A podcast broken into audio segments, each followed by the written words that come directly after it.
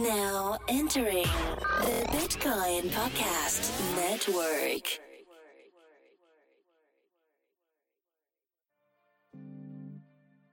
Yeah. Welcome to the Bitcoin Podcast. We in outshine. Bitcoins, we got 'em. Acquire, never sell. But catch us rolling deep like Adele. Bitcoin, blockchains, cryptocurrencies. Three guys faded talking Bitcoin, no fee. That's the free Bitcoin podcast, insane. And adoption is still the only thing, thing, thing that matters, man. Hey, everybody, welcome to the Bitcoin Podcast, episode 213. I'm your first host, Marcello. And I'm host number two, Dimitri Lamar. And host number three, Dr. Petty. Come on down. That's right. Boom, boom, boom, boom, boom. That's the price is right. Yep. What's up? We're back at you guys for another week of the Bitcoin podcast. What episode is this again? Uh, 213. Two Two, thirteen. two, one, three, baby. What are we talking about today? I know what I want to talk about. Say it. What's that? Alt season, baby. Oh yeah. Is it? Is it alt season? You think so? Yeah, well, if you're holding the correct bags. if you're holding the right bags, then it's alt season. Okay, I can dig that. Um, The news clearly that's regarding to alt season and the correct bags is that Coinbase has released news that they're going to they're, they which coins they're looking at to bring in to add to Coinbase. It's like what six Mhm. of them? it was five of them, I believe. Let's take a gander. I've got it up over here. Cardano, Basic Attention Token, Stellar Lumens, Zcash, and Zero X token. All right. So that's actually, in terms of like technologically speaking, pretty differentiated. Yeah, it is pretty differentiated. And on top of all that, they have the most longevity, I think, of a lot of the altcoins. What Um, well, the one that the one that sticks out to me that I don't quite understand. I mean, I I have some myself. I like the project, but I wouldn't pick it. I wouldn't have picked it. Cardano. on, Was Cardano right?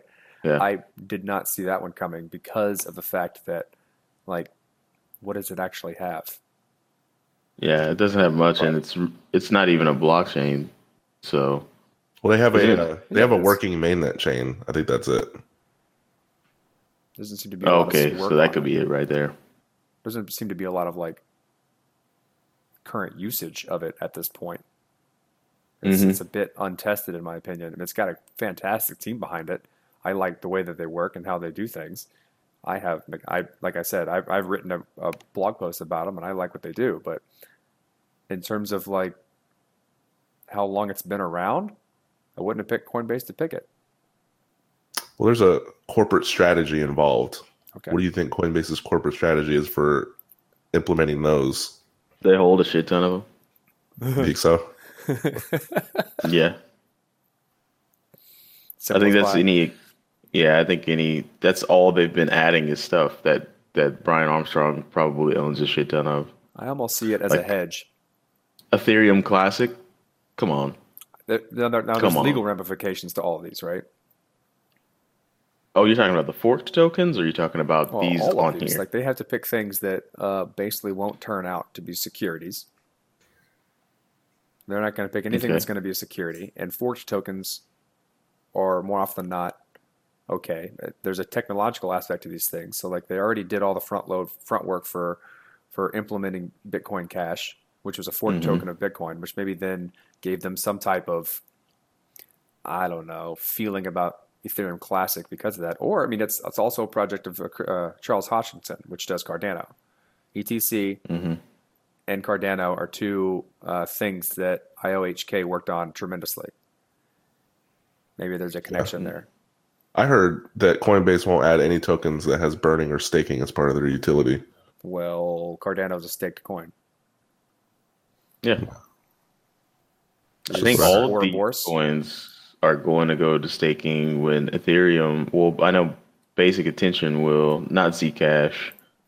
Um, and zero X, zero X, and Basic Attention token could go to staking when Ethereum uh, moves on to like sharding and stuff. No, Is, is Zcash a privacy coin? yeah. Absolutely. They use they're the ones that implement zero knowledge snarks. The thing about Zcash is that a lot of the stuff in the Zcash white paper alluded to it wanting to just be like a Bitcoin sidechain or eventually be absorbed into Bitcoin. So that's why I think Zcash is interesting that it stood out like by itself for so long. And I really worry about the future of Zcash because Schnorr signatures have been like submitted. What does that And do with isn't- anything? I thought Schnorr signatures basically add privacy to Bitcoin or more privacy to Bitcoin. More privacy, but in a very different way. It's not a zero knowledge proof. It's it's just obfuscating uh, what it does. What a Schnorr signature does, it aggregates a bunch of signatures into a single signature hash, which Mhm. which increases the efficiency of how much you can store inside of a, a block, and it it also uh, kind of further obfuscates all of the inputs of that you're that you're aggregating to send. So like So it's very akin to ring signatures, which is like a bunch of signatures. Closer, it's closer to that, but with ring signatures, some of them can be fake. Schnorr signatures are just an aggregation scheme, if you will. The schnozberries taste like schnozberries. but like That's all I see whenever Yeah. I see Schnorr. Yeah, but zero knowledge snarks is is a is a privacy zero knowledge proof, right? It's the whole thing about that is that you don't know any information about the transaction, but you can still verify it. So it's it's it's there for privacy. That's the point of a zero knowledge snark. I can dig it. the privacy that comes with you know whatever whatever privacy that comes with Schnorr signatures or is more of like a, uh side benefit. But the main point of doing those is for efficiencies purposes, and they can only be implemented on Bitcoin proper and not Bitcoin Cash because of segregated witness, at least at this point, until Bitcoin Cash fixes transaction malleability, which I don't know how they're going to do or if they're doing. What did you Well, see? according, go ahead, go ahead, You, you see Kraken firing back saying that they're gonna explore the option of adding sixteen hundred new coins pending the outcome of their review process. What does that even? Sixteen hundred. We will take your five coins and Who's reviewing we'll throw that out the window. What is the review process? It's a coin. Check. Add it. Yeah.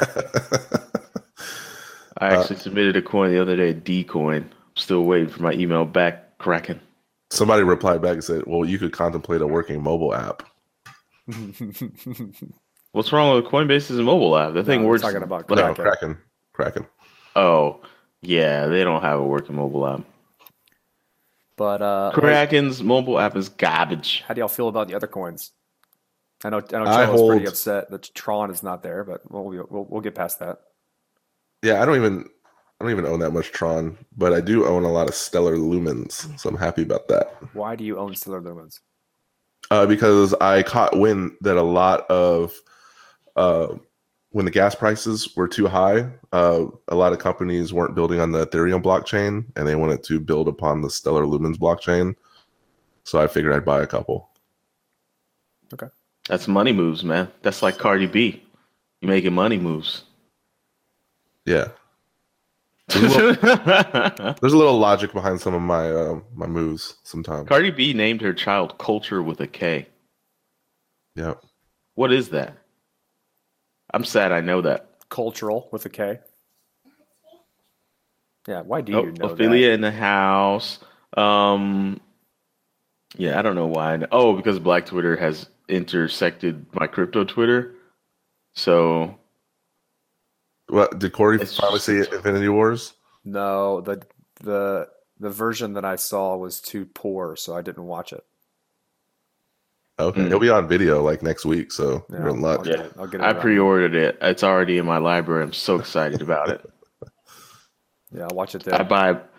I buy. Cello's making fun of me because I buy. I pre. I buy pre-rights to movies. Well, I don't see the point in pre-ordering a digital movie. Like Yeah. it'll sell out or Yeah, something. like you're gonna get the Well- first wave of them. Because I'm gonna get the very first copy. Yeah, That's why.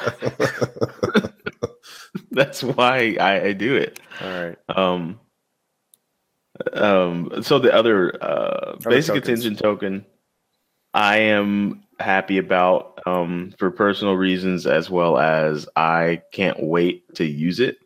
Um, I use the Brave browser. Not can't wait. I use it. I have the Brave browser on my phone. I have it on my computer. Um, it's really picking up steam. Like it, I think it's going to be one of those things. I remember when I was in school, and everyone using like Internet Explorer, and that was just what you used because it was the best. Or and then Firefox came, and so Internet it was like Internet Explorer in middle school and high school, and then like towards the end of high school, Firefox came, and I was like, well, Explorer's trash. And then I started using Firefox. But then when I was in college, I remember the first like inklings of Google Chrome sneaking through, and I used Google Chrome, and I was like, well, this is just eons greater than the other two browsers. And now Brave browser is really starting to compete with Google Chrome for me. So um, it's just a really good browser. Um, if you use Bat, you could get some of your resources back from your computer. So I think for Bat could be the legitimate. Um, Can you explain that? Can you explain that? You can get some resources back from your computer. Can you? Uh, Yeah. Okay. So when you're using the internet normally, there's all kinds of scripts going on in the background. There could be um, uh, what ads running. Um, there are lots of thing robbing things robbing you of your RAM when you're just surfing the internet regularly. Even if you have ad blockers, the, ad blocker just running is sucking up RAM because it's blocking those ads coming through.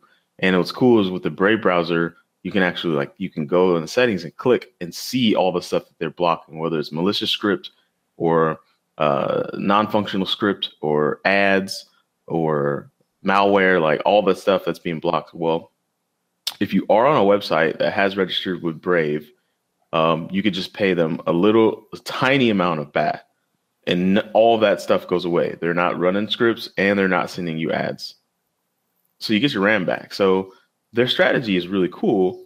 Um, they're going out and getting all these different websites, these popular websites, to register with Brave. Um, and so when you're visiting the sites that you like, you're just constantly paying them very, very small fractions of BAT. So you don't get adware, you don't get malware, you don't get malicious script running in the background. It's all good to go. So I really like that. Um, and it has a use case. Um, now, whether that use case you like or agree with or not, I don't know. It's up to you. But Cardano, I'm still trying to wrap my head around. Uh, Zcash is great. Um, shout out to Elias. He loves Zcash. He's like the Zcash he's been on that train for a while. I think Zooko even followed him. super fan. Yeah, he's a Zooko super fan, which is interesting and only possible in the, the year of our Lord 2018. Um, Can we can we say that Bat has gone up fifty eight percent in the last twenty four hours? That's a that's a celebration. I Yeah, all Bat's those gone up. coins, All those coins have gone up pretty pretty outstandingly in the last 24 hours. Let me look. I'll look at my my thing here. I'll keep talking while I figure it out. Um, Stellar Lumens has gone up quite a bit, so it's good news. Stellar Lumens is just a mouthful. Like either go Stellar or either go Lumens. Are you Stellar or are you illuminating? The platform. Which one is it? platform is stellar, and the token is lumens because of the unit for measurement of stars is in lumens. A lumen? Star lumens? Yeah, when you measure when you measure the brightness of stars in space, you measure it in lumens. Lumens? Or oh man. candles. The more you know. I feel like that should go across the screen. The more you know. I didn't know that. It's a it's a it's a measurement of brightness, which is why like when you when you Oh. buy like a projector, it'll say how many lumens it is. So you can see whether or Oh. not you can see whether like how bright like you can see whether how much light you can let into the room and still see your picture for a for a projector. So like high powered lumens allows you to have a projector in a bright room. I thought stars were measured in star power. They are not. So But uh, the common person probably doesn't know. But Corey's like, duh, you measure star brightnesses with that. Like, it's pretty, it's pretty straightforward. I thought stars were measured in love dust. That's what the uh, Care Bears taught me. Uh, I was a kid. or whatever was uh, there. Guile and Street Fighter taught you. Like that's how I learned about Sonic Booms was through Guile Yeah. because I'm an Sonic- idiot. Don't sonic booms come from whipping your biceps around real Yeah. fast? That's how I learned about stuff. Yeah. Why is everything how strong do you have as big as I thought it was going to be? My my That's what she portfolio is? Excel. my Excel spreadsheet is not updating properly. I need to get into this. Um, somebody clowned us in the DMs on Slack for using Excel. He was like, "You guys should stop using Excel and start using uh, Jupyter." I do use Jupyter. If they listen, if they look at our stats, it says I use Jupyter. Oh, well, I don't use Jupyter. I use Excel and Google Sheets, and they work well for me. And Google's new uh, stat dashboard program Whoever's is pretty hating, whoever's as well. hating on that should should shut up because Excel is useful in a lot of scenarios depending on what you're doing. Jupyter is incredibly useful and generic, but has a has a steeper learning curve. I mean, I use Jupyter for Yeah. everything, but I also am a am a data scientist and programmer, so it's more akin to what I like what I like doing. Uh, Excel is, is is approachable and useful in a lot of ways, and it's also a lot quicker to get things done and share with other people. I agree. I never heard of it. Jupyter. So you never heard of Ju- Microsoft Excel? No, Jupiter. Jupyter okay. is a interactive notebook um, that allows you to write Python or other types of programming language if you put them in. But by default, Python, you can write cells of Python you can interact with and share. And so you have like an interactive notebook of programming, if you will. And you can send someone that notebook and they can then re execute the things in order to go through the work that you did. So it's, it's actually kind of it's an open source way for scientists to share a lot of the analysis and information that they're doing in like a in a way that's easy to move around because most science is proprietary and non-standard so they're trying to standardize that stuff and make it open source and free it's the free version of what used to be called mathematica or matlab Oh God, give me nightmares of undergrad. I don't ever want to see that shit again. yeah i use it all the time i use it for everything like all the all the stats that i do for the podcast is in jupyter notebooks all everything that i do typically starts in a jupyter notebook and then gets moved onto something when it needs to go into production No doubt, no doubt. Well, I don't think the dude was hating. He just slid into the DMs and was like, "Stop using Excel, start using Jupyter," and then slid out.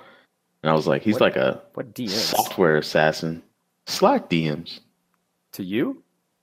Yeah, No, he ain't saying that shit to me. Who said that?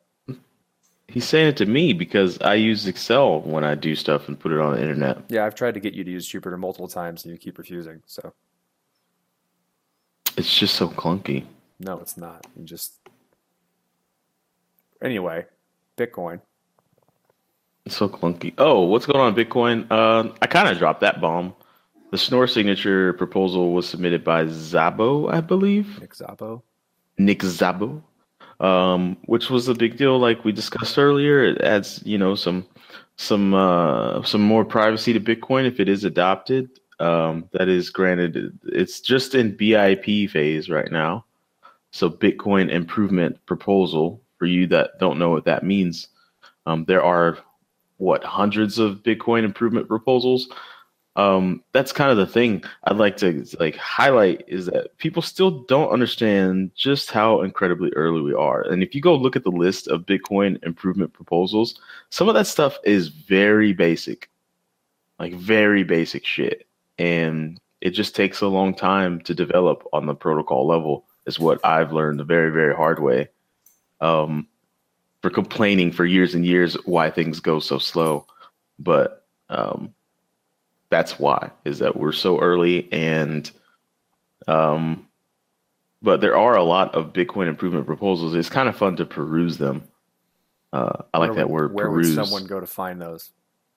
i think it's on the wiki the bitcoin wiki Yeah, right and there's GitHub. They're there's a section on the bitcoin wiki and the github as well yeah, they're they're officially stored in GitHub, and they So, go through multiple well- phases and tracks, so depending on um, the community conversation around what the proposal is. There's a whole standard standardized, standardized way of getting improvements um, initiated, conversated, and then voted on, and then implemented, depending on the type of proposal that you're doing. And that's all Yeah. laid out in the Bitcoin Wiki slash GitHub. I want to add a BIP that when you, if you send a transaction and it is improperly broadcast, instead of just getting an error code, you get a giant picture of dick butt that shows up on your on your desktop. Mass adoption incoming. I always, whenever I get trolled with dick butt, I think it's so funny because it's such the, the goofiest looking fucking thing. Um, now I feel like trolling someone with dick butt. Um, anyway, Ophelia is in the house. which is why It's funny Cello's as I not look at talking. Cello, watch Cello look talk to his daughter. Yeah. Get out of here. um, we should. Throw Uh, an interview. Yeah, you need an Uncle Jesse button, bro. Like it says you're on air outside your door, and then she just say like, "Yo, when it says on air, you can't open this door." Uncle Jesse it out, bro. Yeah, that would only be contingent on my kids obeying me. So Olsen twins, bro. If the Olsen twins can do it, you can do it. They understood it. Olsen twins, bro, Yep.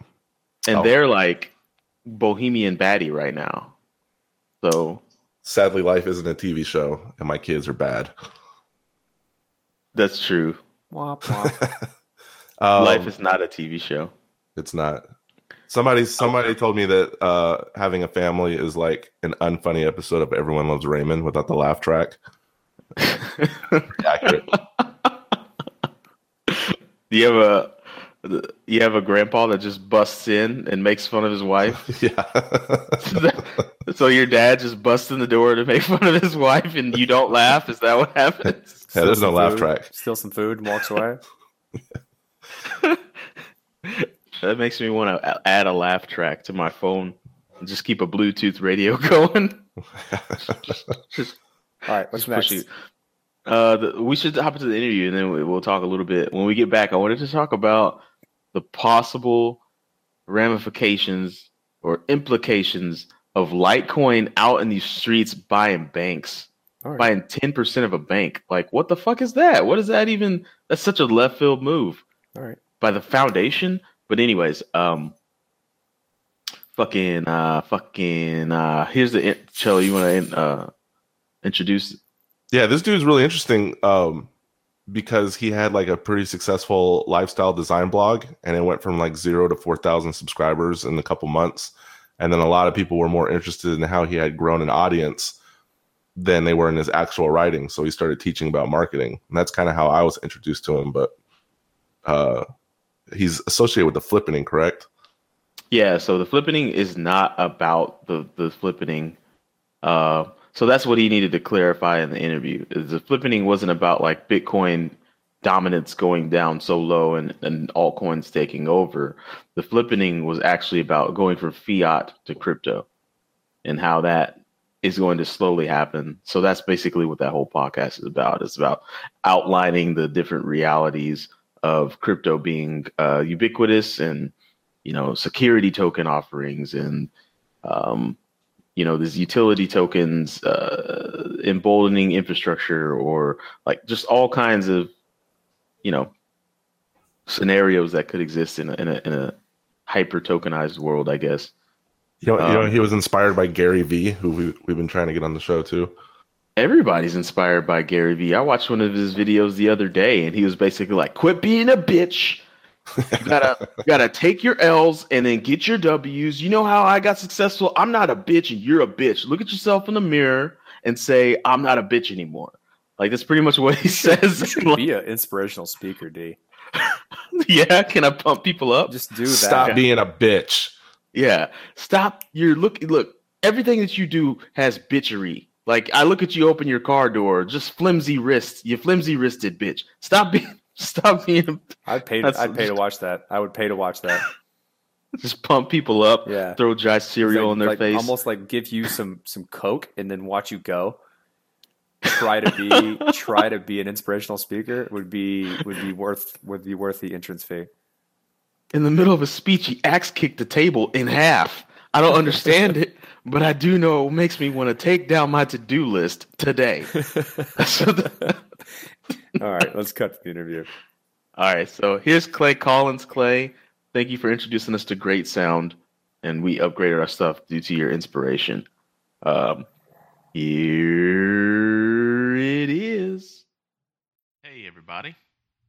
Welcome to our interview this week.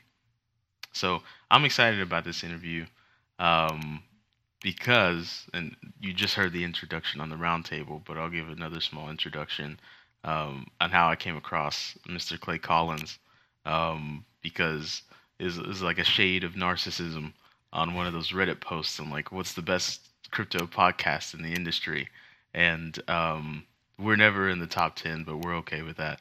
But we are in articles, but not in and not on Reddit. Reddit hates us, and we don't know why. But but we go on there, and like three out of the top ten were this podcast called The Flippening.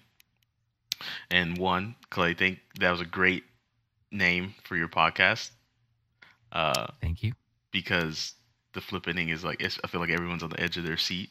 They're like, is it gonna happen? Is it not gonna happen? What's gonna go on? Um, but then I started listening to the podcast, and it's amazing. And then I found out not only do you run the podcast, you're also the CEO of Nomics, um, and which is also another amazing thing. Um, so, besides me saying how amazing you are, I'd like to give you the chance to do that yourself. So, so Clay, welcome to the show. Hey, thanks for having me. It's a it's a it's an honor to be here. You guys were one of the first podcasts that I listen to, so it's it's uh, super cool to to to be here now. It's always odd when that kind of thing happens, but uh, it's it's great to be here. Oh my goodness. Did we did we inspire you to create content? I hope we did. Yeah, I've, I've I've been creating content for for a long, long time. Oh, Um, yeah, so um, doing webinars, and I've done like you know hundreds of webinars. Um, I think I, I- I think um, just sort of the the DIY culture that you guys are a part of inspired me to to create content, and uh, and and I just thought there was a huge opportunity to create the content that we're you know that we create on the flippening. So um, yeah, uh, so you asked me to to say a little bit about myself. So uh, so I'm the CEO of of Nomics. Um, uh, before starting, and I, I can talk about Nomics in, in a second, but before starting Nomics, I founded a company called Lead Pages in January of 2013.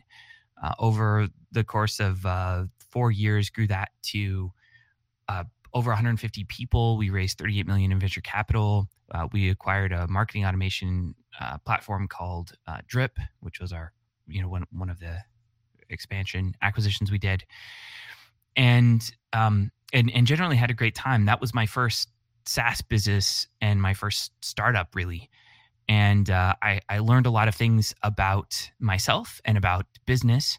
And one of the things i learned was that my sweet spot is kind of between that zero to a 100 mark in terms of employees in a company. Past that I, I think i'm i'm a bit out of my element and and that's you know when it when it comes time to uh, to hire a CEO. So grew that to about 25 million in annual recurring revenue, and uh, went to the board and was like, you know, we we should hire a, a CEO, and uh, we ended up hiring our COO at the time, who was an experienced uh, tech vet, and uh, I stayed on the board and uh, moved to a, a role as a board chairman, and our COO became CEO and um, uh, at that it was at, it was around that time uh, actually it was a few months after that after after i left that i decided to start nomics.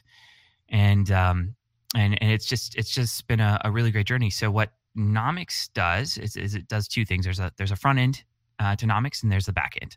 Uh, the front end of nomics is uh, a, a price aggregator. So uh, it's a, a coin market cap uh, competitor um, we think we've got a lot of improvements over what they're doing and what over um, institutional price aggregators like ICE are doing. And um, we're really building a, uh, a data platform there. So the, the front end is is uh, it's it's being worked on, but uh, we it's it's screaming fast. Uh, the UI is really great, and um, we're we're really happy with the pace of innovation there, and we think it's it's going to continue to um, to improve and at, a great clip. So we really um, are enjoying that. And then the backend product is uh, a, a data API for investors. So we noticed that there were just a lot of problems with data in the space. A lot of crypto hedge fund managers and uh, institutional investors were hiring developers to ingest data, exchange data, and, and, market and pricing data from exchanges. And what they found, uh, and what and you know what we heard from them is that they they'd hire a developer to to get pricing data, eh, or actually to find opportunities in the data sets. Uh, so to ingest data from exchanges and to find um, opportunities um, investment opportunities in, in the data sets. And, and what they ended up noticed was that the, this developer that they had hired would end up having to spend almost all their time um, normalizing the data and maintaining the data rather than uh, finding opportunities. And these were often highly paid engineers. So it was, kind of a, a, waste of their time. And the reason why there were so many issues with the data sets is that um, a lot of times uh, exchanges would change tickers, they would change their uh, data schemas uh, APIs would go up and down. A lot of these exchange APIs are um, undocumented. So, um, what we uh, have is a, a single fire hose through which market data from multiple exchanges flow and we not just we don't just report like candle data and uh, interval data but we we provide uh, individual tick data. So we provide um, every single trade on every single market on every single exchange that we index. And so we've uh, we've indexed uh, multiple billions of trades now, and uh, our data set uh, continues to grow. Um, and uh, we're we're we're having a great time. Well, congratulations on many fronts uh, firstly for your first successful business, and and now it looks like you're well on your way to a second. Um, I know because I actually just recently started using Nomics because CoinMarketCap was getting on my nerves. Uh, so, uh, just a little, I guess, personal endorsement. Um, but congrats. So, so how did you fall into to crypto from where what you were doing and to now? Um, was it recent, or you know, was it something that was budding for a long time, and then you yeah. finally dove in? Yeah. So yeah, great question. Um, yeah, I think there's two aspects to this. So the first aspect is that uh, I've been an investor in the space since 2013. It's it's very clear that throughout history there's been digital adoption curves where the technology has shifted usually in a short period of time from you know sort of the the analog version of something to the digital version of something. You know when instagram sold to facebook it was worth more you know w- much more than kodak. Um, and uh, there's there's so many different versions of of of technologies becoming digitized hopping on the back of the the of, of moore's law and the the exponential growth curve of moore's law. And um and and just um, expanding an amazing clip. So money is is outdated, and um, it, like the the reason why the show is called Flippening is because uh, not because I'm a, a, Bitcoin maximalist or an Ethereum maximalist, and I think there's going to be this flipping from Bitcoin to Ethereum. Necessarily, uh, it's the flipping I'm describing is really um, a, a flipping from um, you know traditional asset classes to tokenized asset classes, and um, I, I, believe it's just um, you know, pro- we're probably 20 years from that, but uh, I believe that's going to happen.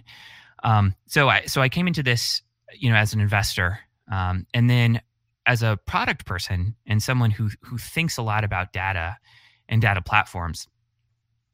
Um, I saw a lot of similarities between what was happening in the marketing technology space and the crypto asset space when it comes to data. So in the marketing tech space, um, we we had a scenario where uh, you know, around 2009, there were, you know, um, you know, less than 100 marketing technology companies, and almost every year since then, the number of marketing technology companies uh, doubled, and with that came this uh, unbundling of of marketing and customer data. So a company might have uh, information about webinar registration, uh, webinar registrants in their webinar webinar system. They might have email data about uh, open rates and um, click through rates for their emails. They might, you know, they might have that in Mailchimp, and in their CRM, they'll have uh, analytics about sales prospects. and in their SaaS app, they'll have login and product usage data, and all this data is really uh, siloed, and and it's becoming more siloed over time uh, because people generally, uh, you know, um, people say they want an all-in-one solution, but if you know in the marketing tech space if they can just buy one more app that's uh, or if they have the option to buy one more app that's likely to give them an increase in conversion rate of you know two to three to you know five percent Mhm. they're likely to do that especially when that app is like me you know 45 bucks to start with or you know 100 bucks a month to start with um and so I, I i did a lot of thinking in the martech space about how data was becoming more centralized and what the solution might be there and uh, we made an attempt to to fix the problem and it uh, didn't work you know for a variety of reasons that i won't get to here but I, I started seeing the same kind of issue happening in the in the crypto space so when we first started ingesting data uh, you know pricing and trade data and market data from exchanges um, uh, it was about six exchanges had 80% of the trade volume in the space Mhm. and now um, and now it's about 20 exchanges have about 50% of the volume. And and i see that trend continuing i, I think we're going to get to a place where um, you know potentially 100 plus exchanges uh, won't even have a fourth of the volume. And so um, how do you how do you deal with uh, wrapping your head around what's happening in the space when it's when it's so decentralized um, and when um, and, and diffuse? And really at our core as a, as a data platform company uh, that's the problem that we're trying to solve. Um, we think we think we have a solution and um, there's going to be more more to come on that. But we're we're really excited about the, the problems in the space and the opportunity to solve them you know when we put our our product hats on. Um, so so there's you know the investor side and there's the um, you know how I got into this as an investor, and then there's how I got into this as a as a product person that's been thinking about data platforms for a while. So, um, one, I'm glad that you see that there is so much opportunity in this space still, and uh, I think anyone who isn't living under a rock in this space realizes that you know there's still plenty of opportunity uh, and things to improve upon. So, one, thank you for that, and then I guess two, to speak to you know you being an investor in this space. I want to know, like, we're we're currently in a bear market. That's how I define it. But I'm no like, yeah, I don't wear fancy three piece suits and uh, and watch uh, CNBC from 6 a.m. to 6 p.m. But um, to me, it's very obvious. Like we came off of this great high last year, and uh, we just having we keep having lower highs and lower lows. That tells me, yeah, we're in a bear market. So you gotta, you know, assess that strategy. I want to like, how many bear markets have you seen um, in crypto? So you, you said 2013. So that's what you probably Yeah. seen. Yeah, I mean, I I- think that was that, that was the the biggest one of note prior to the one we're currently currently experiencing. Um, so yeah, that that I, I did I did survive that, and uh, frankly, I just I just don't think it was that big of a deal. You know, every time every time the price dipped, I bought more, and I think the current bear market that we're experiencing could go. f- It it, this could last for a long time. Like at the end of 2013, Bitcoin spiked to around uh, a thousand dollars, Mhm. and it took all it took it took from the beginning of 2014 to uh, around January of 2017 for the price to recover. So we're talking about all of 2014, all of 2015, all of 2016, um, and then uh, so so so at least three years.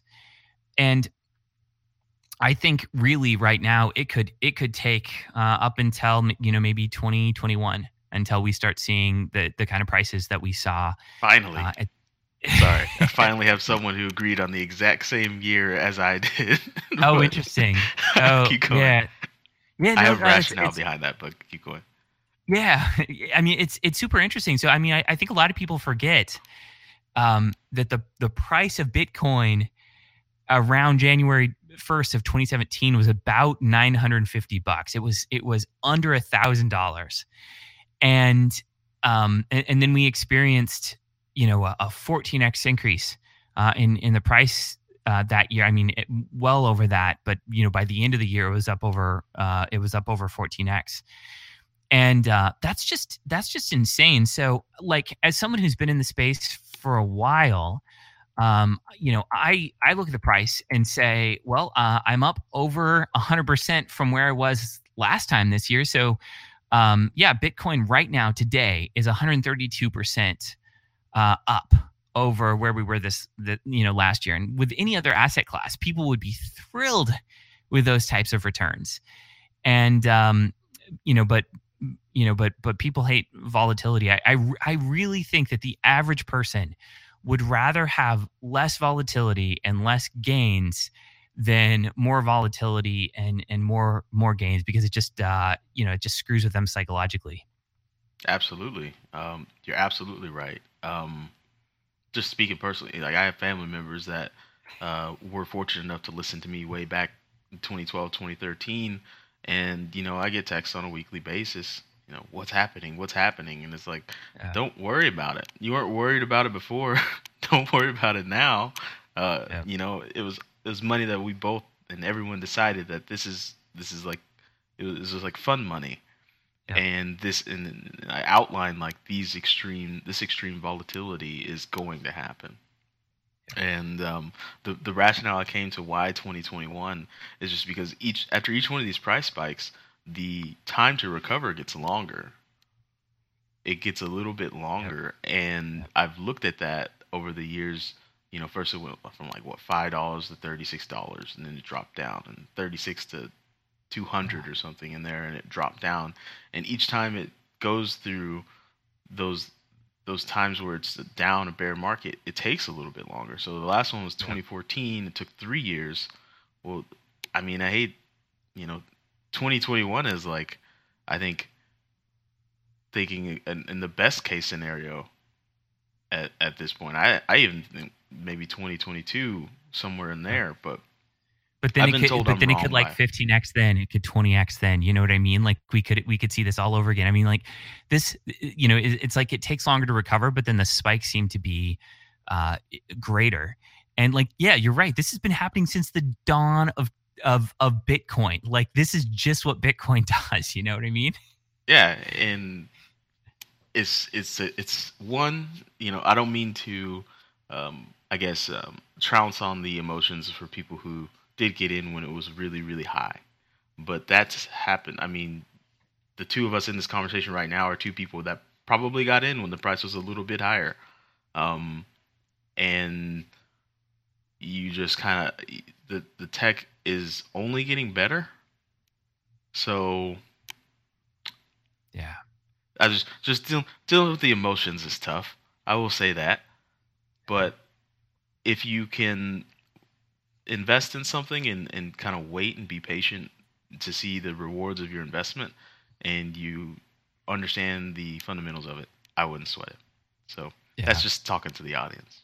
But um, Yeah. Yeah. I, I completely agree. I mean, like in my mind, this is a binary bet on the crypto asset class replacing fiat over time. So like, um, you know, I- guess I, I, I feel bad when I, I start making losses, um, against Bitcoin. Like when I trade, I trade to accumulate Bitcoin. so I care a lot more about how many Bitcoin I have than you know the the dollar equivalent of that Bitcoin. Uh, Yeah. Because I already you know like at the at the peak of 2017, you know I I got out uh, you know uh, a few multiples of of what I originally invested, and uh, so like I'm just playing with house money, and uh, y- you know I I I, I know not everyone's there, and it's a pretty privileged uh, position to be in, but but I, I I do think it's worth um, you know, buying a certain amount of Bitcoin, you know, figure out what percentage of your total portfolio, uh, buying it, and then like just forgetting you ever have it. Don't forget your private keys. there you go. That's that's another thing. Get yourself a hardware wallet and learn how, it, how learn how it works.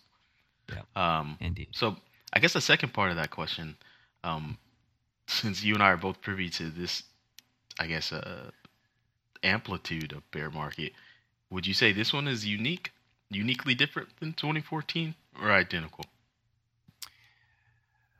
Um, you know, I, I think the factors that, you know, I think every bear market has the same price characteristics so far in Bitcoin, and like just very similar price characteristics, um, but has different causes.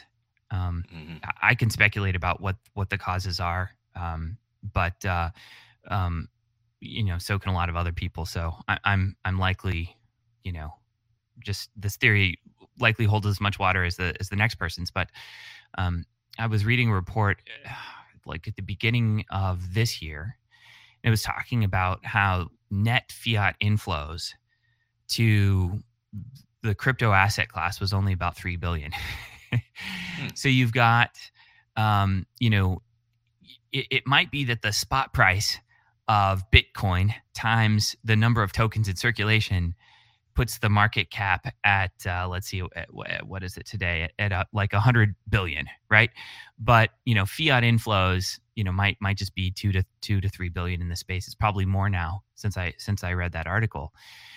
Um and so i think what, what was happening is or, or what has happened is uh, institutional money hasn't really come in yet it, it absolutely will but hasn't it hasn't come in yet in a big way and so you have a, a lot of people who bought a few thousand dollars in, in Bitcoin back in the day, uh, became millionaires. And uh, it's just absolutely stupid for them to not take a good chunk of money, you know, life changing money uh, off off the table. And so I think I think uh, uh, you know I think we might be in, in a place now where uh, you know net fiat inflows um, are are actually uh, potentially approaching zero. I, I, I want to do a little bit more research on that, but but there's just a lot of of uh, uh, Bitcoin being exchanged for uh, you know for for uh, you know back back to fiat and, and people cashing out of the system after after the big gains. Um, and and then I think a, a lot of value in the system is like you know someone bought uh, you know Bitcoin at like maybe they bought it thirty bucks, and then it went to twenty thousand and then they wanted to diversify so they bought a bunch of ether you know at uh at uh you know 200 bucks and then that went to 500 and then they took some of that and you know maybe they bought some zero x at uh, 50 cents and then that went to 10 bucks and then they bought some you know like during during the yeah during the bull yeah so so you have like um you know you you might have like only a couple thousand dollars in fiat value uh, underlying you know what could be millions of dollars in in in crypto value.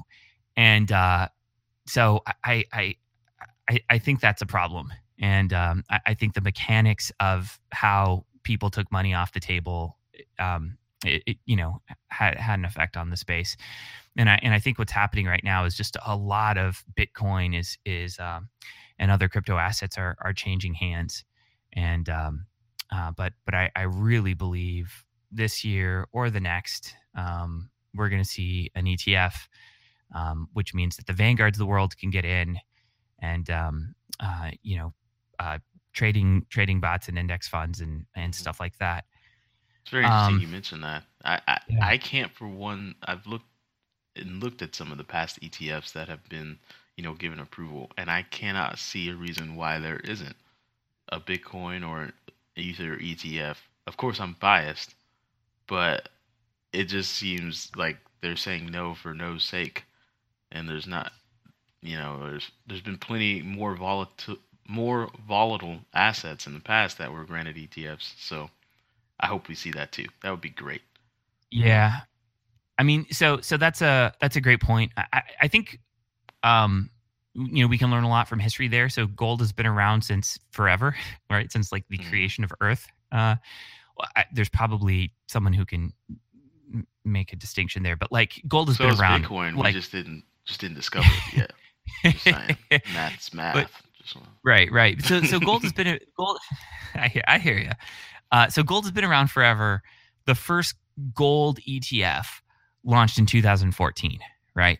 So it took like decades for a gold ETF to launch.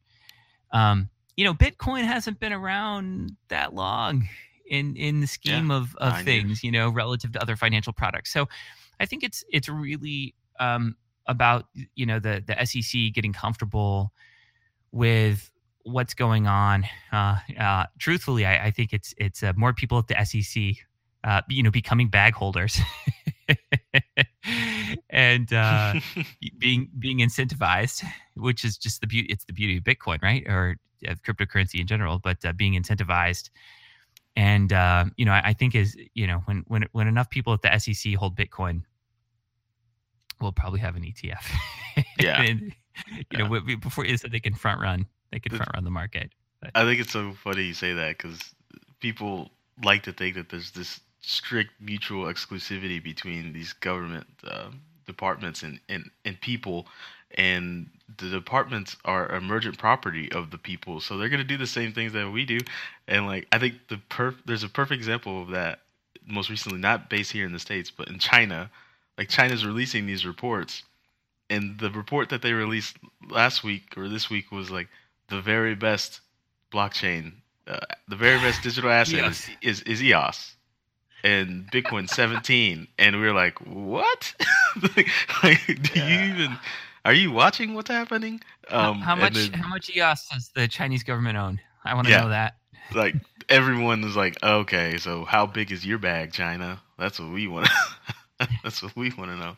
So, um, it's very interesting you say that. So, um, so I, I guess another question. Um, I was, I was, I just most recently started your your three part documentary on tokenization, and um, it's a really hard concept, um, to grasp. I think, Yeah. and and um, you know, we in the in the crypto community, we we we have a tendency to get stuck in these echo chambers, Yep. and then realize that no one else is hearing what we say. Yep. And so, what is in in your definition? What is this tokenization of everything movement that people you know started last year? But what does it look like more realistically? Tokenization Of of securities? of securities. Yes, sorry. Yeah, yeah. So, um, I'm sorry. Could you repeat the question? So, I, I guess I'll reword the question: Is that what would be some of the advantages and disadvantages of tokenization of securities? Um, you know, there's a lot of people that are going to say, if it ain't broken, don't fix it. What's wrong with securities? How they work right now? What's what's wrong with how things how they work right now? Um, Yep. So, so what does tokenization offer? Tokenization Yeah, securities offer. Yeah, I've been I've been spending a lot of time um, working on this this audio documentary about security tokens, and so I've, I spent a lot of time thinking about this exact uh, about this uh, exact question. Um, so I think the first thing for people to understand is that uh, tokenizing security, so you know stocks, bonds, company ownership, you know all that stuff, uh, you know private company ownership. Um, it's not about turning ownership of your company into Bitcoin, right? Like we're not turning shares in app of of Apple into into Bitcoin. Um, so it's it's it's important to remember first that securities are not digital assets. Um, you know, their owners their ownership stakes in real companies, and those real companies are centralized, right? Like Apple is centralized, Disney is centralized. It has a CEO, it has a board, they can make decisions. These aren't just these aren't dece- decentralized uh, companies. Um, so once you realize that, um, I, I think it, it really frees you up. Um, I, I think there's too many criticisms of technologies in this space that stop at the you know the the claim that something isn't centralized. And and I think that's really I think that's really lazy. Like there are some things that are great to you know great there are some things that that demand decentralization. There are other things that's like it's stupid to de- decentralize them. So I, I think um I, I think it's important to realize that that uh, companies and securities will likely always be um, centralized. I think it's also important to note that at the end of the day, um, securities exist within a legal system. Um, you know, if if you issue tokens that represent fractional ownership in Trump Tower, and uh, the Russian mob like steals them from you, the Russian mob can't just show up at Trump Tower and be like, "All right, we're take you know we're taking this building."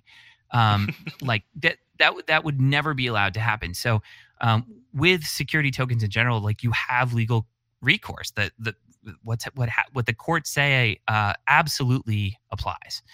So if it doesn't decentralize things, um, like and and and and you're dealing with real world assets, which are securities, um, what what are the benefits? And and this gets to your original question. So the the first question, uh, or the the first answer is that it gives uh, increased liquidity and, in market depth. So you can't right now just take shares of Apple and meet someone at a coffee shop and sell them. Like it's it's it's impossible, but you should be able to do it. It's your property, you own it. So the the first thing that security tokenization does is it creates uh, an open protocol uh, for allowing um, like greater liquidity options and greater trading options for owners of securities. You can swap securities um, uh, at a coffee shop. You can use a decentralized exchange. You can use a security token exchange. You can barter with them, right? Like it, it, it really sort of frees up um, trading options. Um, I think that the next thing that it does is it allows companies to understand what's actually happening with their stock. So uh, Apple and, and other public companies have like no idea um, how many shareholders they have, um, uh, you know, wh- where their stock is flowing to, you know, who the who the whales are in, in general. Someone could Mm-hmm. be accumulating the stock and, and not reporting it to them. So um, public companies, by and large, don't have cap table analytics, um, and and so it, it it really helps with that. Uh, another um, another thing that's solved for with the tokenization of securities, or at least real world assets, is it allows for fractional ownership. So there's a, a very limited number of people in the world who have the resources to buy a Vincent van Gogh uh, piece of artwork, right? But if you can tokenize that asset and create, uh, you know, maybe a, a, a thousand tokens, you, you, you and, and someone can buy a fractional piece of a Vincent van Gogh painting, uh, that just creates a, a, a lot more freedom in it and it creates real markets. So at any given time, there might be a, a, piece of artwork that's for sale that let's say it's a $200 million piece of artwork, right? There's only five people maybe that might be willing to pay that price uh, at that time. And so it makes price discovery difficult. Um, and it creates a, an illiquidity premium because that piece of art is not highly liquid. Um, you you end up having to um, uh, like it a uh, I'm going to start this over uh, because you know because that um, uh, because that artwork is is highly illiquid, you end up having to pay uh, what's called the uh, illiquidity um, premium hmm uh, for it. So just you have to pay more to to buy that asset because the um, the price hit you'll take when you try and sell it is baked into the to the buying price. Um, so it, it it solves for that.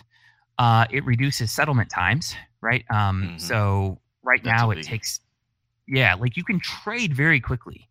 Um, high frequency, you know, Wall Street is very very good at allowing people to trade very frequently, but settlement often takes, um, you know, several days. Uh, so so it addresses that. Um, and I- you know, I think the the main value around uh, secu- you know security tokenization really goes to private companies versus public companies, and um, it it allows uh, private companies to uh, raise funds uh, much again. much easier than they than they could. What? We agree again. We agree on another thing. I was, I was Yeah. gonna lead it to that. It, it it really can benefit private companies. Yep. uh, yeah i mean i I- yeah that's i mean that's where the transformative benefits are it's it's it, it has it has it can save billions of dollars for public companies but the transformative value that you know the sort of the thing that never existed before um like that that really is for for private companies, which is the ability to lock up capital, but but not your investors, and to create markets where people can um, you know can can trade tokens that represent your company. So uh, let's say you've got a, a coffee shop uh, opening up down the street.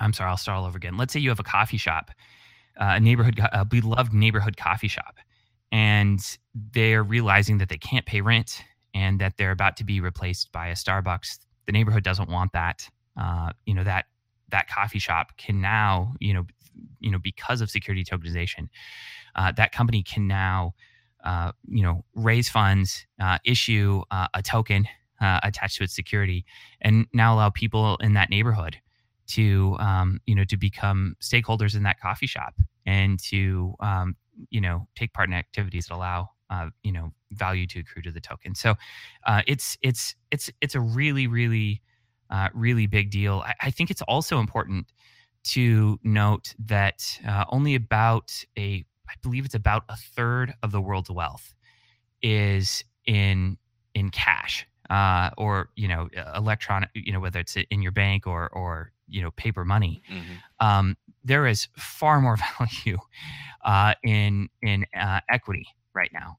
So um, I, there is a potential that security tokenization could be uh, a much bigger deal than than even Bitcoin. I, am not I'm not sure that I'm sold on that, but I do think it's important to um, uh, to to note that only a third of the of the world's wealth is in is in cash, and that we have a, we have a lot more. We have much further to go when it comes to um, transforming the world. Uh, you know, with blockchain technology. Oh, very very far. Um, it, it's it's um it's amazing just how early things are, and um, people. I, that's what I'm tr- I trying to been. I've tried. I've been trying to look. I'm stumbling over my words too now. We're both doing it. I've been trying to uh, qualify my audience for just how early things are in several different ways um, over the past few months. And these things that we speak of are, are, are kind of far off, but they're not unrealistic. And you know, I love the idea of you know I start a business here in Texas and I securitize it. Um, sorry, tokenize that, and then all of a sudden, you know that that that token starts growing in popularity. There's more and more stakeholders holding stake in my little local business here and then but just because it's crypto with the snap of a finger i could turn on exposure to the world Right. you know, I, I can now have a world of everyone who owns, you know, crypto can then own stake in my little local company here, and then you know, possibilities are endless there. But yeah, absolutely. And I wanna, I wanna just just state for the record that I am I am not a security tokens expert, and that there's people who have spent a lot of time thinking about this stuff, and and that's really what the documentary I'm producing is about. It's not me speaking about this as an expert because I'm I'm clearly not. It's me um, asking questions and uh, assembling viewpoints from people who I respect most uh, on on this topic. So I, I think the um, the guests and the views expressed in the documentary we we put out are are are like just at, at a much higher level than what you just heard me say, which is uh, the you know the viewpoints of someone who's been working a lot with this kind of content, but is still extremely new to um, to securities. And and I think I think this whole topic is is complicated by the fact that um, that that it takes um, crypto assets and cryptocurrencies, which um, invoke uh, economics, um, monetary policy, cryptography, distributed systems, um, you know, game theory, a, a whole bunch of things and and like you have to know a bit about all those things to really truly understand what you know how bitcoin works. And then you add on to that with security tokens you add on sec regulations uh, equity mechanics um, uh, you know how how com- how private companies work how public companies work um, trade settlements uh, you know and, and the existing uh, financial infrastructure that exists right now. And it's just it's just a lot to wrap your head around. So uh, what we try and do with this with this audio documentary is is simplify the the complex and uh, we I think we do a pretty good job of it. I'm I'm I'm happy with how it's turning out. I'm not happy with how much effing time it takes me uh, to to produce this content, but uh, hopefully but that's someone the will get something of out it, of right? it. Is, is um once the content is created and it's out there, it's really good to see the response from from everyone who's enjoying it, and it's Yeah. Sparking curiosity in them. And I know it sparked curiosity in me because um, I think I known since about February, like I really did start diving deep into this uh, security tokenization movement. That's obviously gonna happen. Um, and your documentary is definitely been a catalyst to that for me. So uh, we had Polymath on; it was great. Um, we've had many different uh, companies on that are offering security token offerings, and it's been great. But the the deep dive that you've done is uh, is very commendable. So Well, thanks. I, I, I appreciate it. I'm sure I'm sure you can sympathize and empathize with with, with you know with doing the work. I, I think it's I think it's really it's it's really fun and enjoyable to exist. You know, at the, at the level of of of content and philosophy and debates. And there's a lot of interesting ideas floating around. I, I think the the real work that that's happening is you know people slogging out in in the trenches doing jobs that looked a lot like the jobs that they did before there was you know before there was crypto. I was talking to someone who worked at Coinbase and he's like he's like you know we're we're excited about the the mission and you know we're passionate about the change we're creating but you know for the most part this could be any fintech company um, you know we we have to deal with compliance there's user accounts there's authentication there's hr there's marketing there's seo there's partnerships there's biz dev like this is a you know this is like any other business and and i think once you get a, a couple levels deep on the space um, you know the the sexiness erodes and, and i think that's where the the real champions or you know the people who are uh, who are really making the difference like that's that's where they they live and operate and and uh, I'm, I'm sure you've seen that where you know it's it's fun to have these these conversations but when you're when you're editing these these shows and uploading and where's the image and what's the text and how do i just you know it's, it's it could be any other podcast yeah, but it's it's fun. I, I kind of like that whole the awesome. adventure of it all. Um, so I guess let's let's humanize this a little bit. What's the coolest shit you've ever purchased with crypto? um yeah that's a really great yeah i wish i could say a lambo but that's just not me i i uh i've driven the same uh subaru impreza with a dent in the side for like 10 years now Oh, Um, you practiced the old Bezos and Warren Buffett strategy. you know, I'd say I, I'd say it's uh it's probably uh probably my my my man cave house. So I have a a house that is like a three minute drive from the house that my family lives in, Oh, wow. and and and I and I work out of here, and it's like this four story un- industrial loft, and has like catwalks, and it's got a spiral staircase and a and a roof deck.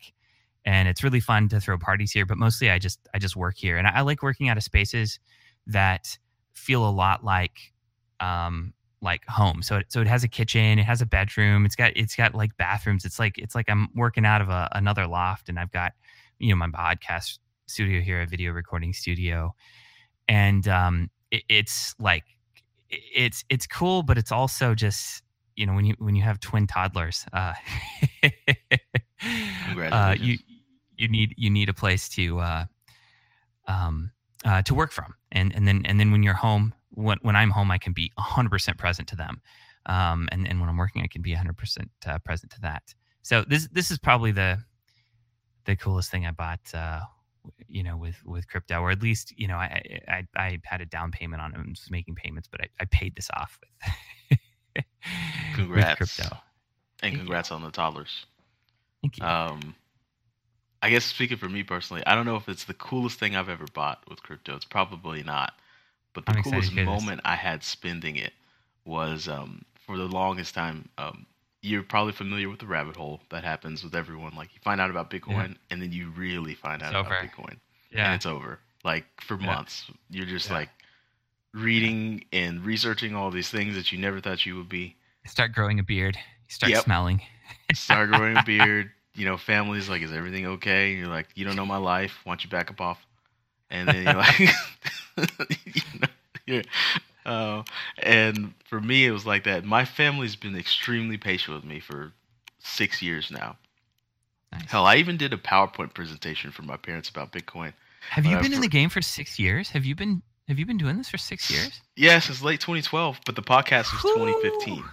The podcast we started at 2015, and it's funny because it just kind of started because one of the co-hosts is my long, long time life friends. Uh, like I've, I've known him since we were like eight, seven or eight, and he was like, "Man, I'm so tired of hearing about Bitcoin. You want to just like do a show about it?" And Yeah, and so like and, and and not talk to me. Can you Can you talk to the internet and not me about this Yeah. and that's how it started. I did a PowerPoint presentation for my. This is the this is a, one of the funniest moments we still talk about over like Christmas, and like I showed them like BitcoinWisdom.com, and I pulled in the charts and showed them hash rate and difficulty, and like this is why it works. It's just math. And the first thing my uh, sister-in-law said, she's like, "Well, what if a government just bans it?" And I was like, "Well, I mean they they can do that, but it's not going to help them because." They didn't issue it and another country is just going to start using it. And she was like i don't know. It seems like a ponzi scheme. And i was like well i can't talk to you guys about this anymore. like money's a Ponzi scheme. yeah. general i was like do you even Ponzi understand a dollar? And they were like i don't care. I know it gets me a mcdouble when i want Yeah. one. And so Yeah. anyways uh long story short the, the the coolest thing i did is like i've been i had been accumulating this bitcoin all throughout 2014 uh, doubling What was the cheapest price you bought at? Uh 185 Ooh, Those are the cheapest. nice. Uh, I was accumulating all this Bitcoin, and um, we're driving to a wedding. My cousin was getting married, and my mom just figured out like she uh, forgot to book the hotel, and I was like, "What?" And so we're we're driving from Texas to uh, Texas to Missouri, and uh, we didn't book the hotel to stay for the wedding and this website had just popped up at the time. Um, uh, what's it called? Cheap cheapair.com, where they were like, it's it's basically like uh, Expedia, but you can spend crypto. Nice. And so we're all all the families piled into the car and we're driving up there and um, open up my laptop and I put a hotspot on my phone and opened up my laptop and paid with Bitcoin for the whole family to stay at this hotel. And my parents and, and everybody in the car was like, How'd you do that? And I was like, I just bought all this with Bitcoin. And they were like, You can actually spend that shit? And I was like, Yes, it's like I've been telling you this whole time. It's like it's currency and everyone in this car is now staying at this hotel and I paid for it with Bitcoin. And I think that's when it kind of clicked with my family too. Because they were like, Oh, it is a thing. It's not just like this nerd weird thing that you're really into. Uh, and that was the awesome. coolest moment. Uh, so I was like, man, this feels so futuristic. I got a hot, I'm driving, got a hotspot, paying with future money. This is That's uh, awesome. So that was cool. Um, yeah, shit's real. I, I guess. Wait, let me see. Yeah, we're running a little long, but not too bad. Um, yeah, I guess I'll hit you with our our trademark question. I really Okay. wanted to know who you look up to in the space, though, but we can save it for another time. Um, okay. what in in ten words or less can you describe Oh. Bitcoin? Oh.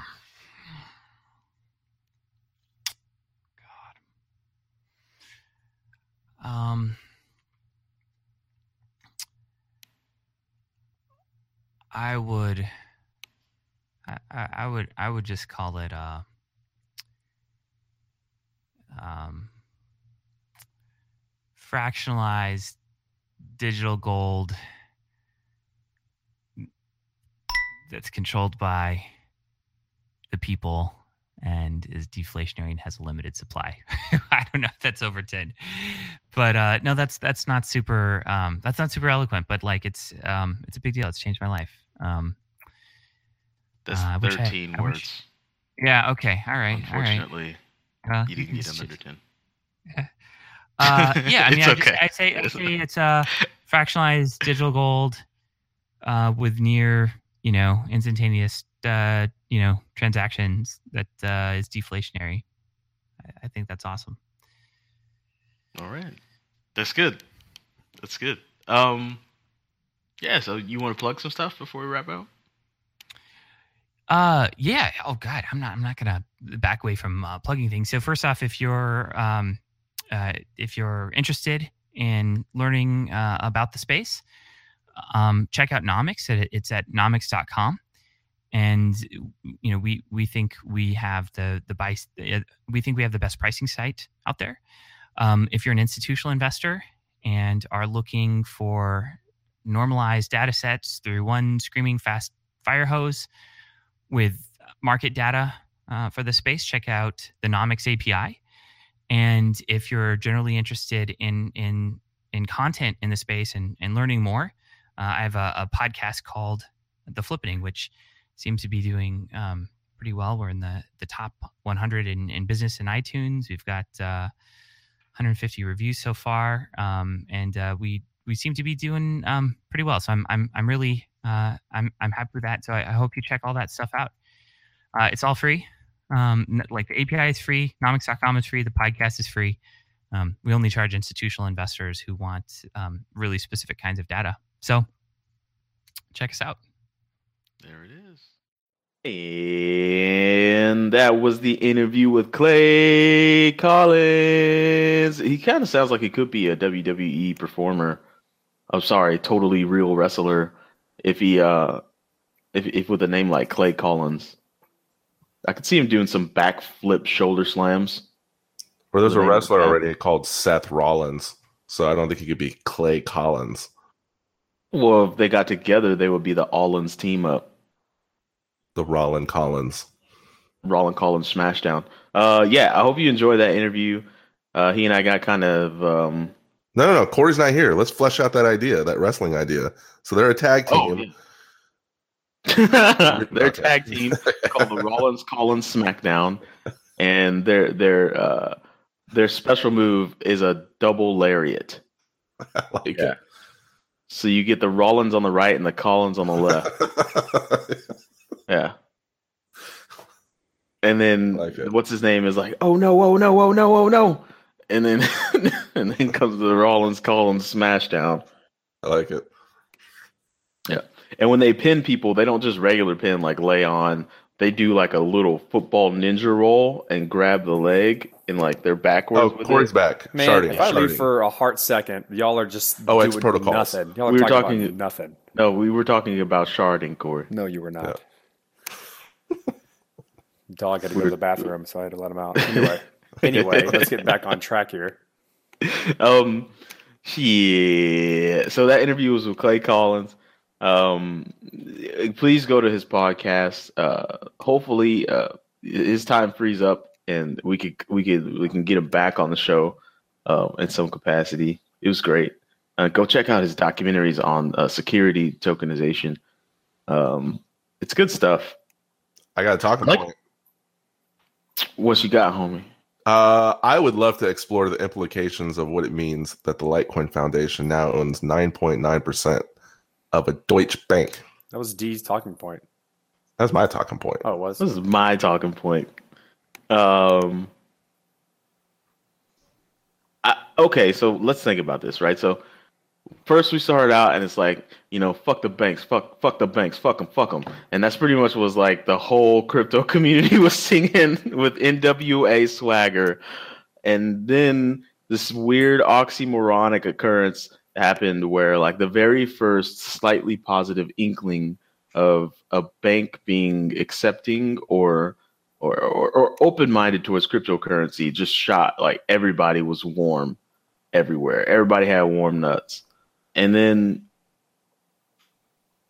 and i mean like warm nuts like you could put, put peanuts in the oven it's delicious by the way put a little bit of salt on it um, but now it seems like it's going even further to where like we want banks to embrace crypto uh, because we've all been in this long enough to understand like the bank is not going to go away. It exists for a very good reason. There's a very natural emergence in human civilization, right? So, what does it look like when a bank is cohabitating with a a, a, a heavily crypto infused world? And so then you have this news that comes out of left field where the Litecoin Foundation, which is a dot .org by the way, um, buys 10% of a Deutsche Bank, Well, you, you know why it's that percentage, right? 9.9%. What what is that? Why? Uh, they can only hold 9.9%. Uh, that's the maximum they can get in Germany before they need regulatory approval. So after they get approved, they're going to acquire a lot more. Why? Exactly. What's like why is the Litecoin Foundation acquiring a bank?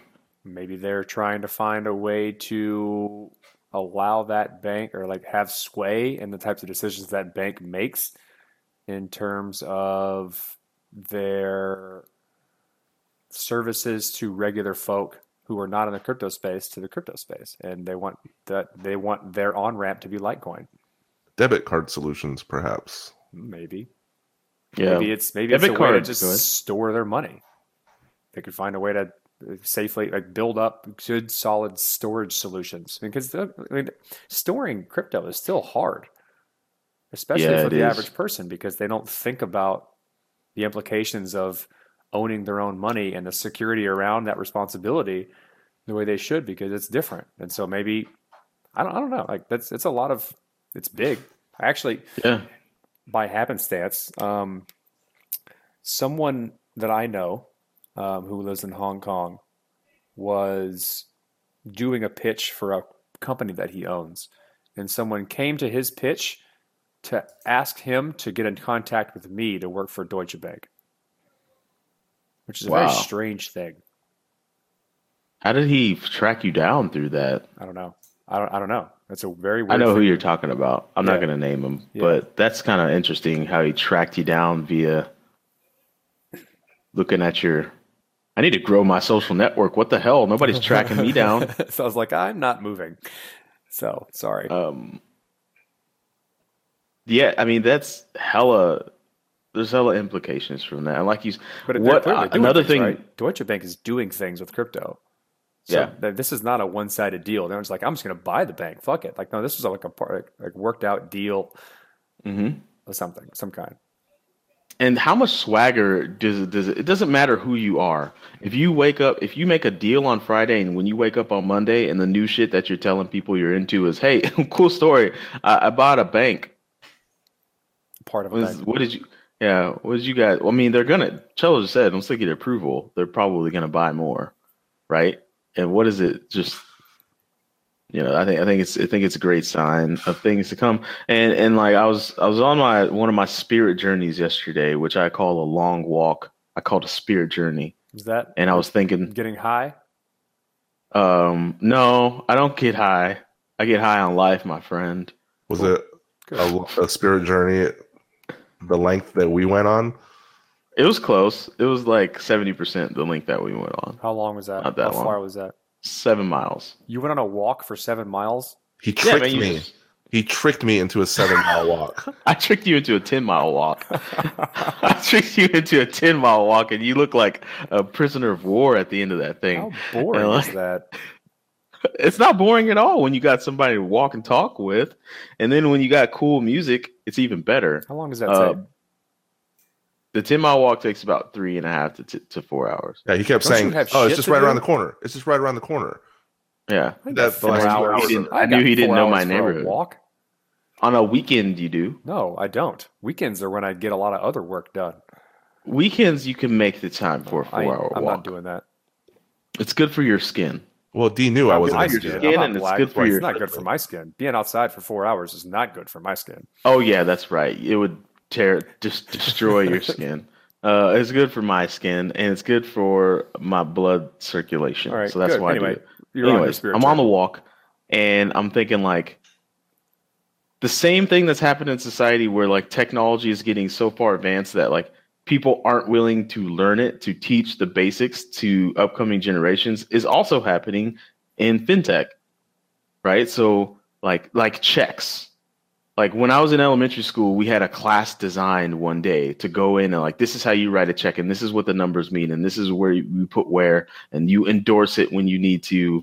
Da da da da. I was taught that in school, and like now I'm looking at curriculums. When I was when I was teaching, I would look through the curriculum of like elementary school, and there is no like This is what a debit card is. This is what the numbers on the front mean. This is what the number on the back means.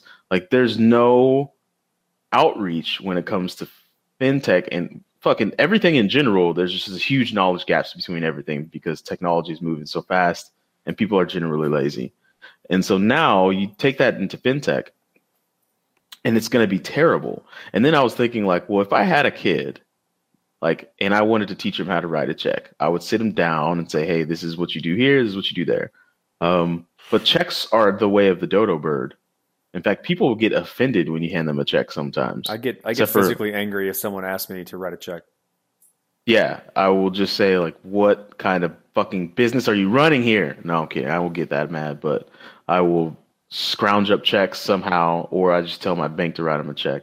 But, um, so how do you teach kids what all this crypto stuff is? And that boils down to like what you say, Corey, is like people don't need to know, right? Like the famous uh, sample that we've used or example is like you go to the gas station, nobody gives a shit how pay at the pump works. It just does, and it makes everybody's life easier. So when it comes to crypto, what is pay at the pump stuff, and know. what is It's gonna they be- absolutely need to know these things, Well, and I need to teach my kids about these things. I think there's going to be two different things that like make crypto useful. One is going to be decentralized versions of centralized versions that we already have, which was what most people are working on. I'd say the majority of people who are in this space are working on that because that's what they already know, and they're trying to f- introduce decentralization into that thing, which then gives people options on how they want to consume that thing based on whatever they feel is important to them. Like if they're like, I Mhm. don't like that I have to give up my money to somebody else. I'll use the decentralized version and take responsibility for for my own money.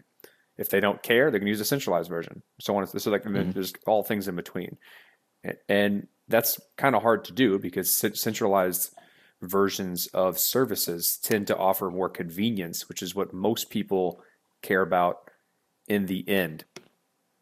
Kind of depends on what we're talking about, right? Convenience is definitely a large factor, at least in in the American world. Where, but then you have services that enable you to do things you couldn't do before. Because like a lot of centralized services rely on other infrastructure in order to use them. Like if we think about cell phones in Africa, like, like most people didn't have phone services in in some parts of Africa because there wasn't it was too expensive to run landlines and telephone poles throughout all that. They couldn't run the infrastructure to enable phones to be put into those remote areas. And then cell phones come in and then they leapfrog that technology. And so they become adopters of a new technology quicker than everyone else because they need access to that service. hmm Same thing can happen here, right? So new services that enable people who don't have access to banking and financial infrastructure leapfrog into crypto early because they need access to those things to make their lives better, to give them access to the whole world, hmm or having banking services and infrastructure to like uh, to move money around better than how they used to be able to do it. And then So it's like trying to proactively design those conversations is kind of moot. Those conversations start to, to, to come along because of need. Yeah, it's Like, definitely a need. peop- but like what I think was important is that like that's kind of the base layer of that stuff, right? I put a I put an article in the Slack, I think it was yesterday, that that was an attempt to describe what a modern web app looks like.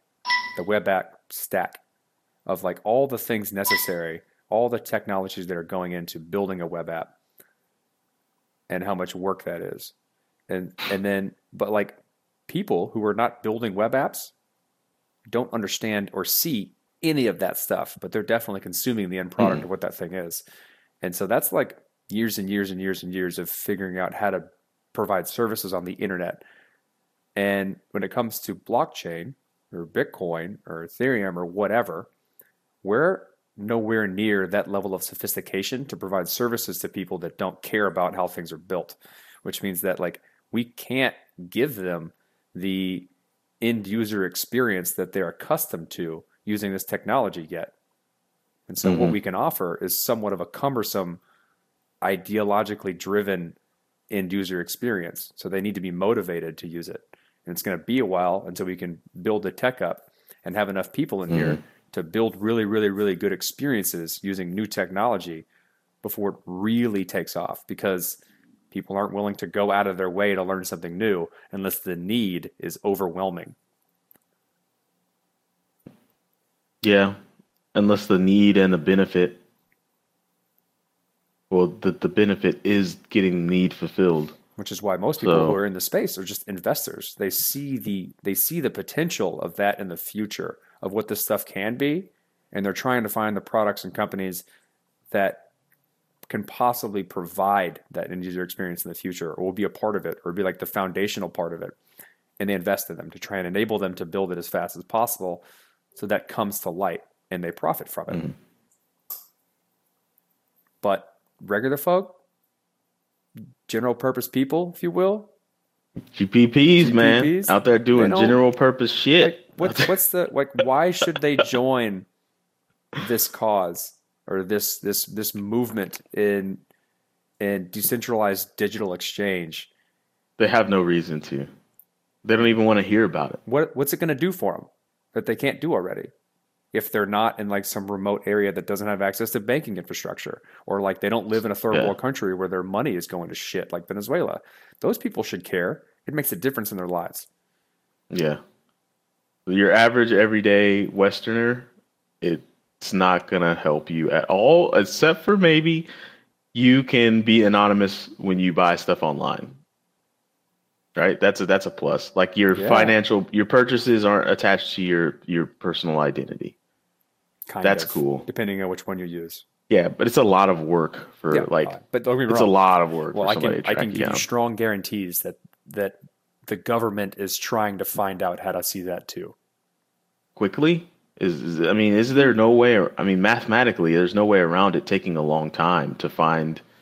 To if I make a Bitcoin purchase, it's going to take them a while to No, find me. it depends. It depends on how you use your Bitcoin relative to the wallets. Like, say for instance, you use the same use the same address for everything you do, and you're also like Yeah. willy nilly about putting that address on the internet. I'm going to be damn sure I know exactly who you are. I can do that without using the services provided to help people do that. That's not Yeah, hard. just look at that address and and see. forensics on that type of behavior is not hard. If you're using mixers, always using a new address every time you do a new transaction, you don't put things on the internet that don't belong there, then you're fine. Yeah. Like in terms of like cybersecurity in general, Mhm. general general thing. If you put something on the internet, or like it can be owned, regardless of how f- secure you think you are. If it's on the internet, it's not safe. Period. There is no amount of things you can do to protect it if someone who is motivated wants it. Period. The only thing that you're Hmm. doing by adding layers of security is increasing the difficulty The, of the person. yeah, the time it takes. the time it takes to get there. But if someone is Yeah. motivated enough with enough resources, they will get it. So, don't put things on the internet you don't want other people to have. Yep. All those dick pics, take them off. Yeah. All of them. And now I know people are getting creative with dick gifts, like they're making gifts out of it and sending it to their loved ones. Why? You, What's wrong with you you? want to go ahead and rephrase that and put air quotations around I know people? Yes, I know people sending gifts of their dick we around. know who that You shouldn't be doing that, guys. um, I like that you brought up one thing, and that is mixers. We were supposed to talk about it last week. The real Shack in our Slack asked us to talk about it. I believe. I think it was him. Um, and all a mixer does is it sends your Bitcoin uh, inputs to different outputs. Like it mixes up the ad- addresses, so it, it, it kind of obfuscates where the money is and where it's going. So if you've ever looked at a Coinbase transaction on the blockchain, they use a mixer. Um, every single input that you have going into whatever address they assign to you then gets instantaneously mixed into other addresses. Um, now, how they like how they organize that and keep that in a database somewhere and query all that, that's definitely homegrown Coinbase magic. That's probably why they're so trusted as well. But I do know that um, you know, we like everything everything Corey said we do because we run a pretty forward facing like business and like we keep we use the same addresses uh, people can find us. And um, so when people do send us money, I look at the blockchain and it gets divvied into three outputs every single time. So why Coinbase is mixing it? Maybe it's probably for our protection um, and theirs. It's probably for our protection and their protection. But essentially, Shack, a mixer, um, mixes the addresses. Um, so, you know, it's a little bit more safe. It's it secures you from that person that's motivated. Because what if they do hunk they do hone in on one of those addresses, but you just mix those inputs into three addresses. So it's That's like, not, oh, not necessarily right. It's like you use, mixing services, you're you're you're basically throwing. Say you have uh, money associated with a given address that came from uh, a Mhm. source that you don't want un- people to understand where it came from. Like you don't want to have say you you can claim ownership to those coins. So you use a mixing service by putting your coins into into this. We'll call it a mixing service. And then what that system does is it takes coins from all kinds of different people and then just shuffles them around many, many, many, many, many times and then gives you back the same amount you gave. So you have you don't have a traceability of where it came from to the coins you have now. Or at least in Mm. terms of a reasonable doubt. So there's no way that someone can prove that the coins that you're using came from a given source. It just looks like it came from this weird black box of jumbled data science difficult problem. Like when you try and track that on the blockchain, it becomes really, really difficult for computers to figure out where those coins came from. So it's called taint, Mhm. right?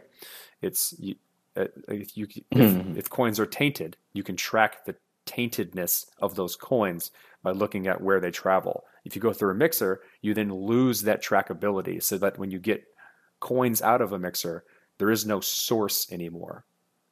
So no one can indict you or claim that you used them or got them from a given place Mhm. f- with- beyond Yeah. a reasonable doubt. And there's there's there's a there's a different level of efficacy to these things too. Some of them don't do a very good job, so that you can actually track them through the mixing service. Some of them do a really good job, so you can't. I don't know which one's off the top of my head, but that's basically what Monero does by default every time you send a transaction. Every block, all of them all of them get mixed okay. on top of ring signatures. So not only do if we can ring paint a- signatures, they mix everything too.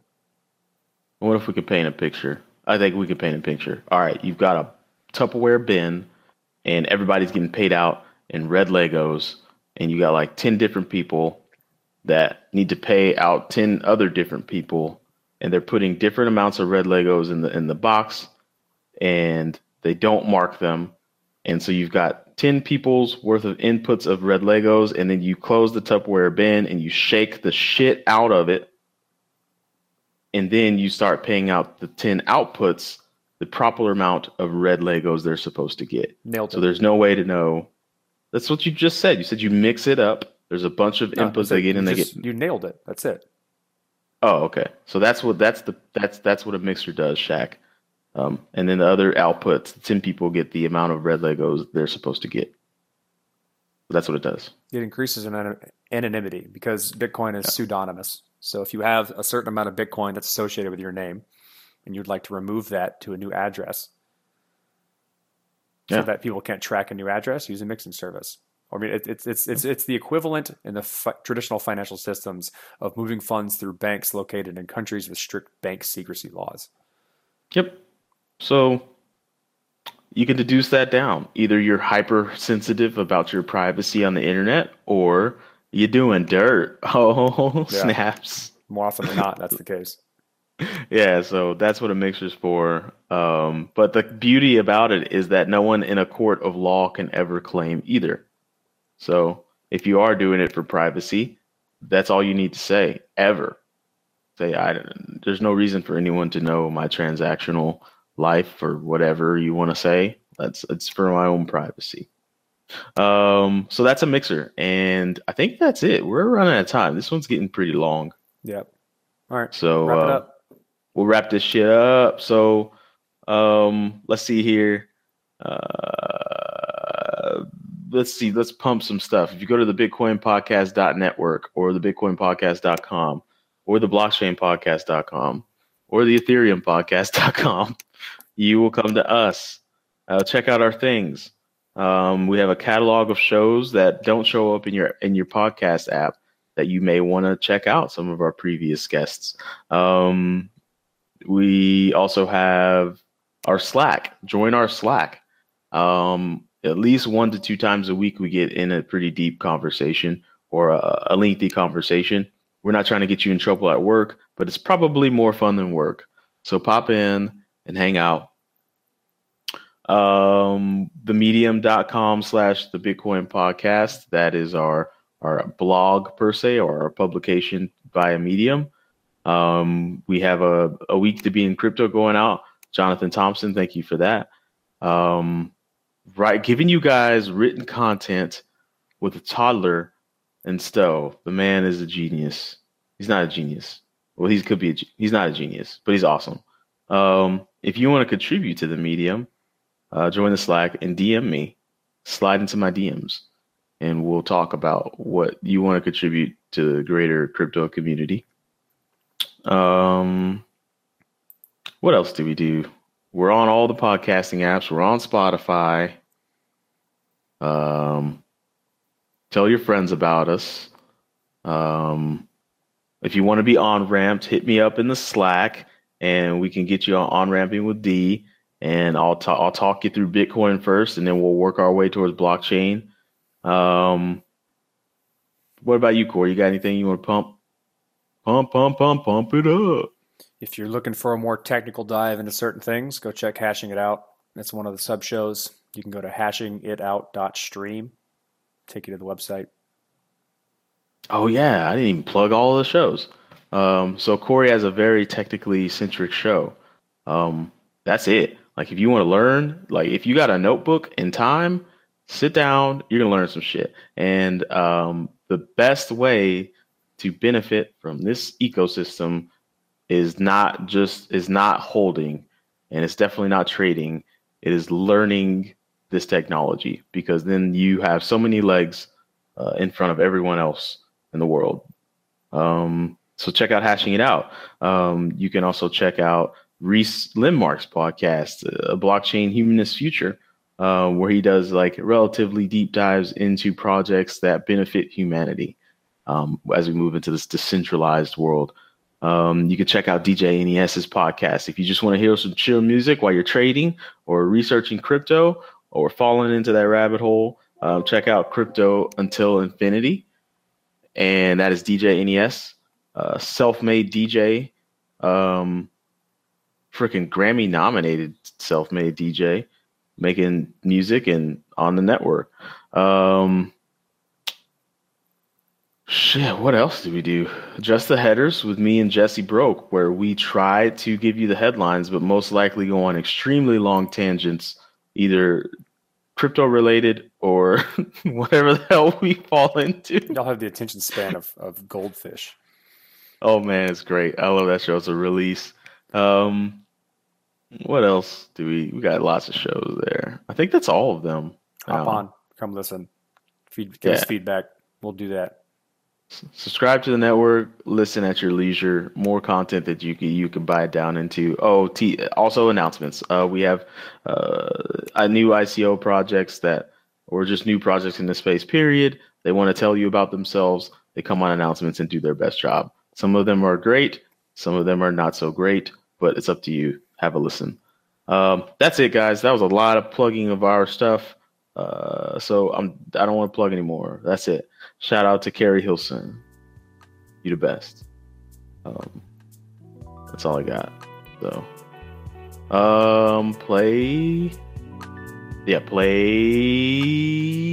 the outro.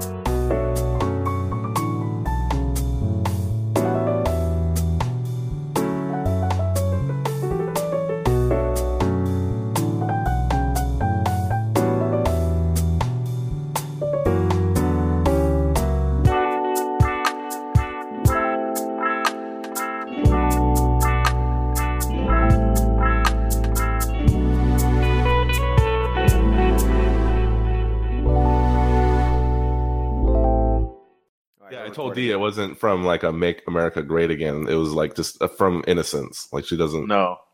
I thought you were in your house yelling like black Yeah. people suck, Yeah. never be Well, black. when she follows it up with "Don't just be a more fun color like blue," then it's like, okay, this is clear. Yeah. She was like, if you could choose any color to be, why would you choose black when you could be blue?